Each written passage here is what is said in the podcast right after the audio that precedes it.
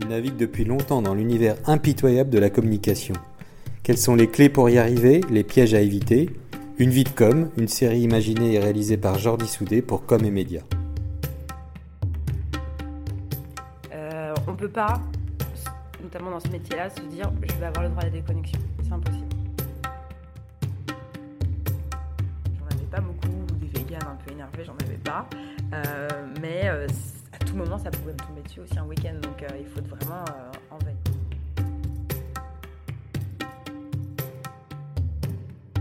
On aimerait tous être Decathlon ou Netflix. hein. Enfin, c'est un peu le Saint Graal pour CM, on a envie. Surtout que moi, c'est quelque chose que j'aime vraiment bien mettre en place aussi, euh, même dans ma communication perso, avoir toujours cette petite pointe d'humour.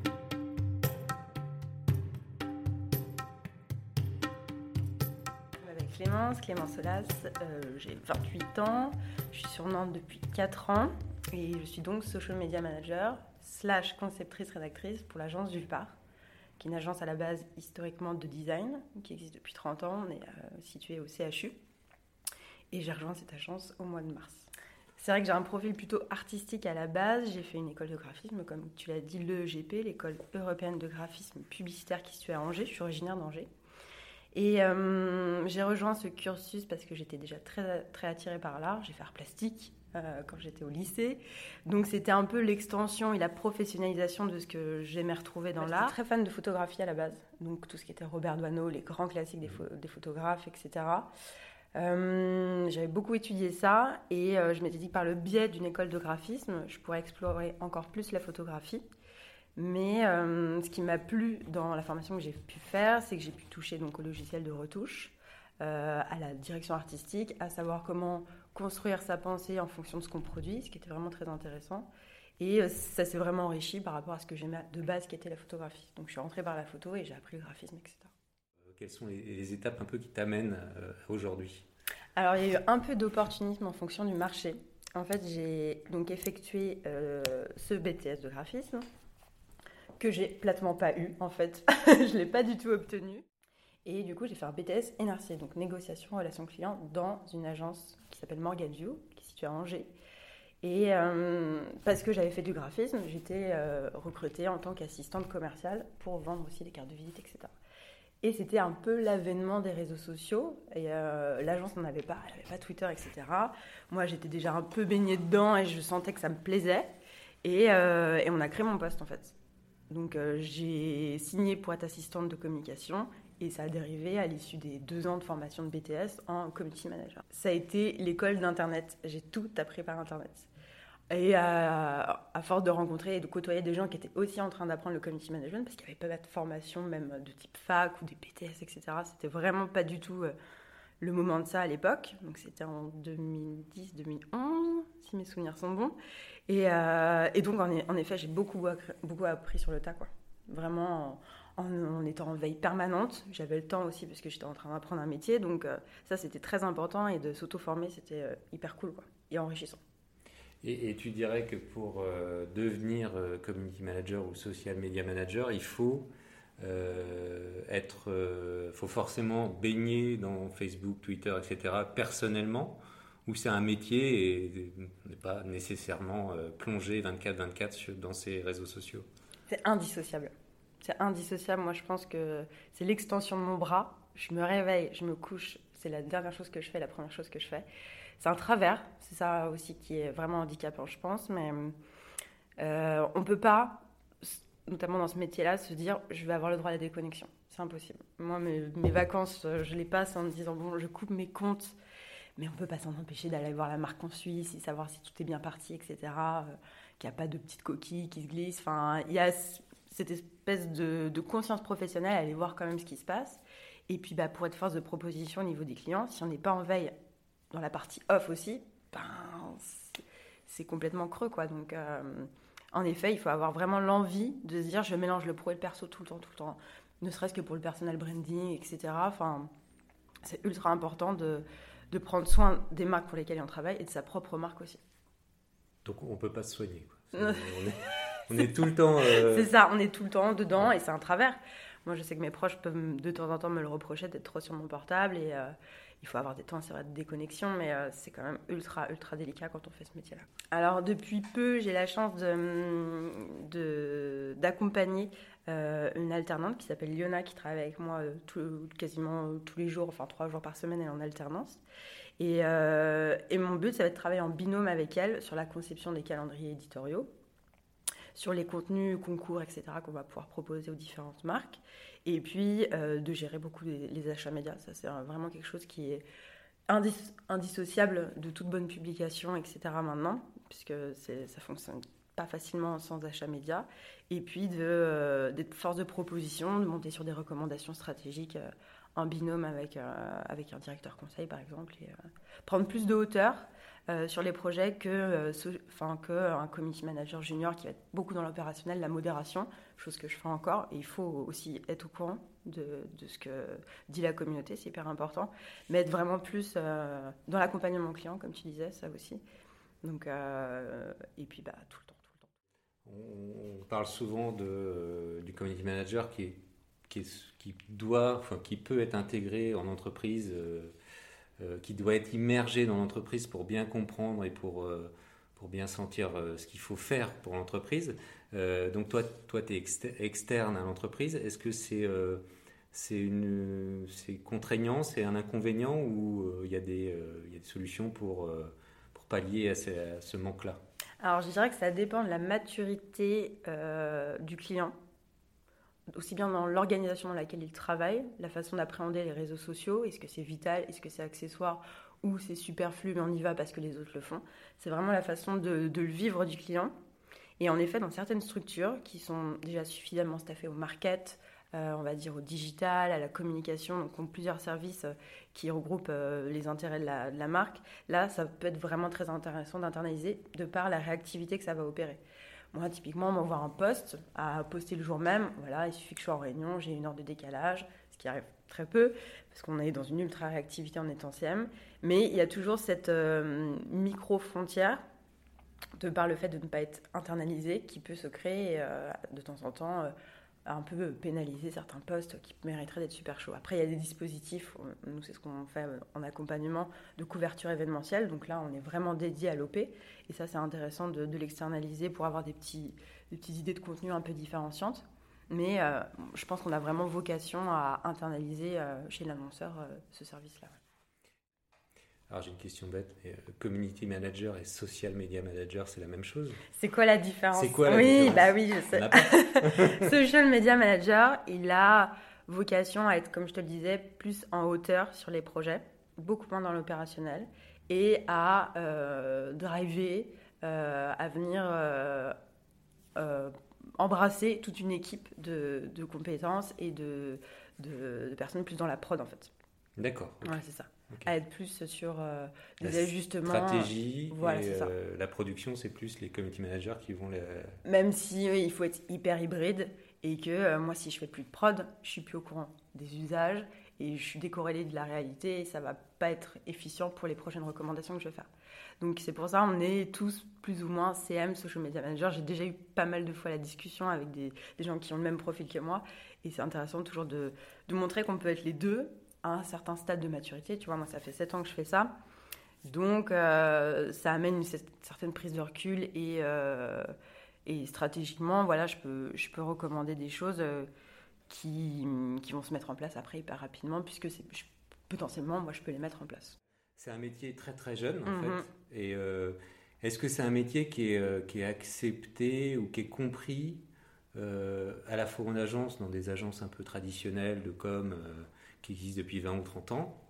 par contre, celle où tu es, elle, a un certain nombre d'années. Exactement. Ou, même chez le, en entreprise où c'est euh, euh, c'est peut-être encore des choses euh, qui, qui, sont vues comme oui, mon, petit, mon petit neveu il fait du Facebook, c'est bon. c'est un peu l'idée, il y a quelques années encore, qui était, qui, qui, qui, était là. Quoi. Il y a, en effet, comme tu dis, il y a deux écueils. Il y a les gens qui ne comprennent toujours pas trop, typiquement, voilà mon entourage, ma mère. Euh, voilà, si je dis qu'est-ce que je fais, ma Clémence, elle est sur Facebook, voilà, et euh, elle est manager, mais de quoi? Parce que les réseaux sociaux, ça reste encore un peu impalpable. Mais c'est générationnel et c'est aussi, c'est ce que je disais tout à l'heure, par rapport au niveau de, d'appréhension et de compréhension de, des retours que ça peut amener. On le voit maintenant, une campagne, si on fait une bonne campagne sur YouTube, elle aura mille fois plus d'impact qu'un de co, des choses comme ça. Donc en fait, c'est plus dans le pouvoir que ça a euh, et la façon dont c'est compris par les gens que le métier euh, a sa légitimité. Mais euh, j'ai tendance à dire que par rapport à il y a 5 ans, ça fait vraiment vieille personne de dire ça, mais c'est vrai. Par rapport à il y a 5 ans. Jeune qu'il y a 5 ans, à limite, le, je ne sais pas si le, le, terme de social media manager existait. Ou... C'était même aux prémices, j'imagine. Enfin, on a rajouté manager parce que voilà, il fallait se dire à un moment, il y a des gens qui vont en gérer d'autres DCM. Donc qu'est-ce qu'on va pouvoir lui donner comme intitulé Mais c'est ultra jeune, tu as raison. Enfin, c'est en, perpétuelle euh, évolution. Aller chez l'annonceur pour prendre ce poste-là, ça t'intéresserait un jour? On y réfléchit toujours quand on change de structure, etc. Je me suis posé la question euh, avant de rejoindre Dupart, forcément. Et je pense que j'ai un espèce de plan de carrière où c'était trop tôt. J'adore passer euh, de l'univers food à l'enseignement et avec du retail. Enfin, c'est avoir une approche et approfondir des sujets qui, dans le perso, sont quand même assez décorrélés de ce que j'ai tendance à aimer, etc. C'est ultra enrichissant. Et il y a une espèce de, de force de travailler avec d'autres gens en agence comme on peut l'avoir dans des grosses structures chez l'annonceur. Mais euh, voilà, je vais avoir un designer print qui va m'apporter des choses différentes, etc. Un développeur, voilà, enfin, on est vraiment dans l'échange et la fusion de compétences, et ça, c'est vraiment très intéressant. Mais c'est sûr que si je passe chez l'annonceur, ce sera une marque qui me porte énormément, où euh, j'aurai envie de tout donner au quotidien pour un seul sujet, et je serai à fond et je verrai toutes les possibilités. Est-ce que tu as une petite anecdote sur une campagne qui a, qui a complètement, enfin, pas marché, où il y a eu un gros souci. Euh, euh, est-ce que ça arrive? Une anecdote, tu veux dire de, de... sans citer le client, mais un truc. Euh, ah, je me rappelle d'un dossier chaud. Je sais pas qui m'écoutera, mais je me rappelle d'un dossier hyper chaud, un concours où là, on, avait sous-estimé complètement le taf qu'il y allait avoir et on était, euh, c'était dans, une agence précédente, on était en mode full war room euh, à faire des choses euh, à la main alors qu'on avait pensé que ça allait s'automatiser. Et c'est ça la force de l'agence, c'est que bah on est tous dans le même bateau et, que ce soit de la directrice conseil à la CM, la, la stagiaire, on s'y était tous mis. Et, euh, et, ça s'est pas vu. Voilà, la micro galère que c'était, c'était pas vu et euh, c'était Parce qu'il y, a eu trop de euh, il y avait un succès qui n'était pas attendu. C'était même pas ça, c'était une mise en place, un changement, on peut le dire. Hein. c'était un changement de photo de couverture qu'il fallait faire sur tout un réseau de pages locales. Et il y avait 400 pages locales. Donc, ouais, voilà, c'est ça. Donc là, là c'est vraiment, pendant deux heures, on a fait ça. Euh, et, tu vois, c'est marrant, tu vois, que je me souvienne de ça et on s'était dit, ouais, mais c'est ça aussi le fait d'être en agence, c'est qu'on a pu tous euh, résoudre le problème en deux heures. Euh. Alors que, typiquement, quelqu'un qui est internalisé, bah, il aurait été là, mais comment je fais du coup Parce que voilà, il n'a pas de force. C'est ça, il a pas de force vive pour le pour le supporter et, ça aurait été Josiane à la compta qui l'aurait aidé quoi. Donc voilà. Josiane à la compta. ouais, c'est ça. Donc c'est la comptable s'appelait Josiane. Il faut quand même être présent parce que c'est une limite du SAV maintenant. Enfin, la première chose qu'on a en tête quand on n'est pas content de quelque chose, c'est d'aller sur les réseaux sociaux. Moi-même, j'en fais souvent l'expérience. Je vais faire un, un, petit, un petit MP sur Insta parce que euh, quelque chose s'est cassé et bam, on me dit de le renvoyer. C'est de l'ultra-réactivité. Mm. Et ça rend encore plus fou si on voit vu et qu'on n'a pas eu de réponse. Mm. Donc de l'importance euh, de penser à ces, gestionnaires de modération. Quand on fait une recommandation stratégique, euh, on a à cœur de prévoir ça. Le bad buzz, donc avec un guide de modération avec différents niveaux d'intervention et degrés de sensibilité de ce qui va être émis par l'internaute. Euh, des points voilà, de niveau d'alerting qui vont être plus forts en fonction du sujet. Si on est dans le food, typiquement, il faut être vraiment, vraiment au taquet à tout moment de la journée ou de la nuit, parce que ça peut arriver le soir, le dimanche par exemple, et euh, être vraiment conscient de ça et l'anticiper. Ça, c'est assez récent, je trouve. Et, par exemple, tu as une petite anecdote à nous raconter là-dessus, sur la gestion d'une crise comme ça qui vous est euh, arrivée? Pas de crise, mais j'ai travaillé pour un sujet qui est assez sensible, qui est, euh, qui est Interbev, qui est donc le lobbying de la viande. Voilà. Euh, et chez eux, c'est vrai que c'est pas simple de communiquer. Il faut vraiment euh, prendre en considération tous ces enjeux, se dire que c'est quand même aussi une marque pour laquelle on travaille. Voilà, donc être vraiment dans, euh, une veille très constante et être vraiment en raccord avec tout ce que la, marque peut avoir envie d'émettre et ce qu'elle émet aussi avec. Parce que nous, c'était une opération vraiment de communication qu'on avait mise en place sur Twitter et j'avais pas trop de trolls. J'avais beaucoup de chance. Euh, j'en avais pas beaucoup, des véganes un peu énervés, j'en avais pas. Euh, mais euh, à tout moment, ça pouvait me tomber dessus aussi un week-end. Donc il faut vraiment en veille. quoi. Et des fois, il y a des gens très très énervés. Très énervés, qui nous énervent et qu'on finit par doublement énervé peut-être. Mais c'est ça aussi le, le cas par cas de la modération. c'est- quoi, la- dans ces cas-là, c'est la qualité C'est quoi? C'est l'humour? C'est enfin, c'est quoi? On aimerait tous être Decathlon ou Netflix. hein. Enfin, c'est un peu le Saint Graal pour un, pour un CM. On a envie. Surtout que moi, c'est quelque chose que j'aime vraiment bien mettre en place aussi, euh, même dans ma communication perso, euh, avoir toujours cette petite pointe d'humour. Mais il y a des prises de parole de marque qui sont pas dans le fun. Donc, euh, il faut aussi être par rapport à cette tonalité-là. Si elle se veut vraiment très corpo, euh, distancée, bah, on applique ça. Donc, euh, on est force de recommandation sur des, des réponses mais on va vraiment ajuster en fonction de ce que veut émettre la marque. Mais en effet, l'humour, le fait de botter un peu en touche de temps en temps ou d'amener une solution alternative, c'est toujours une bonne solution. Ouais, complètement. Il arrive pas toujours. Non, pas toujours, mais c'est une, une Et, reco, ouais. et- et toi, tu dirais que les qualités pour ton métier, euh, s'il y a des, des petits jeunes qui écoutent, euh, qui voudraient le faire, c'est quoi les, les, allez, trois ou quatre grandes qualités pour euh, être euh, social media manager? Je dirais qu'il faut être. ah, je déteste ce, ce mot-là, tout le temps. Tout le monde le dit, mais être curieux. C'est vraiment la base de tout. Si on, on reste un peu dans son, dans son champ et euh, qu'on va pas voir ailleurs, mais même des sujets qui nous intéressent pas fondamentalement, il faut vraiment être éponge, Euh, être très dégourdi aussi, pas avoir les deux pieds dans le même sabot euh, et un minimum, même si moi en tant qu'un peu plus créative, ça vient avec l'âge, être très organisé. Très, très, c'est la Ah rigueur. Énormément d'organisation. Ah, ça, c'est pas simple. euh, organiser dans ses fichiers, c'est tout bête, mais voilà, quand on travaille aussi en agence, il faut être très organisé de manière collective. Euh, organiser dans sa facturation, parce que le CM, c'est ça aussi, c'est sortir des factures, typiquement, euh, en éditer et, euh, et organiser pour aider le travail des autres aussi. Donc, or- organisé, curieux et inventif aussi. Voilà.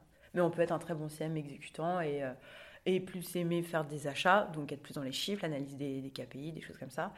Pas forcément inventif. Il y a toujours des profils voilà, plus liés aux chiffres et plus à la, à la création.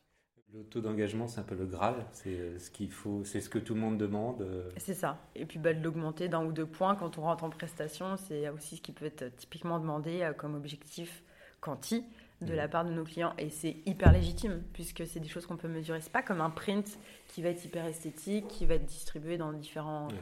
euh, points de vente où il va y avoir des lectures. Voilà, c'est ça. Et là, on peut tout mesurer et c'est la vraie force. Mhm. On peut tout mesurer et potentiellement on peut tout modifier aussi. C'est là le, le, le truc assez génial de Facebook, c'est qu'un un post euh, va avoir, euh, je sais pas, un emoji en trop ou, ou le lien est pas bon, paf, on peut le modifier. Donc c'est le, le côté euh, réversible qui est Ouais. hyper intéressant Ouais. aussi. Ça te trotte dans la tête, toi, de, le côté entrepreneur Pas du tout? Pas du tout.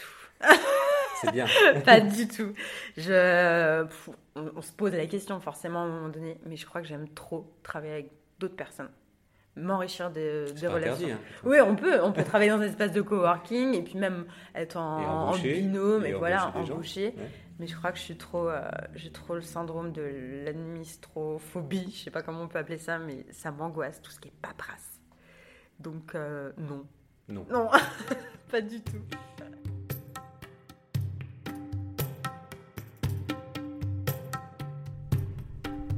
Merci d'avoir écouté cet épisode d'une vie de com. On se retrouve très bientôt pour une nouvelle rencontre. D'ici là, vous pouvez retrouver Com et Média sur les réseaux sociaux, LinkedIn, Twitter, Facebook, et consulter le site www.comemedia.com.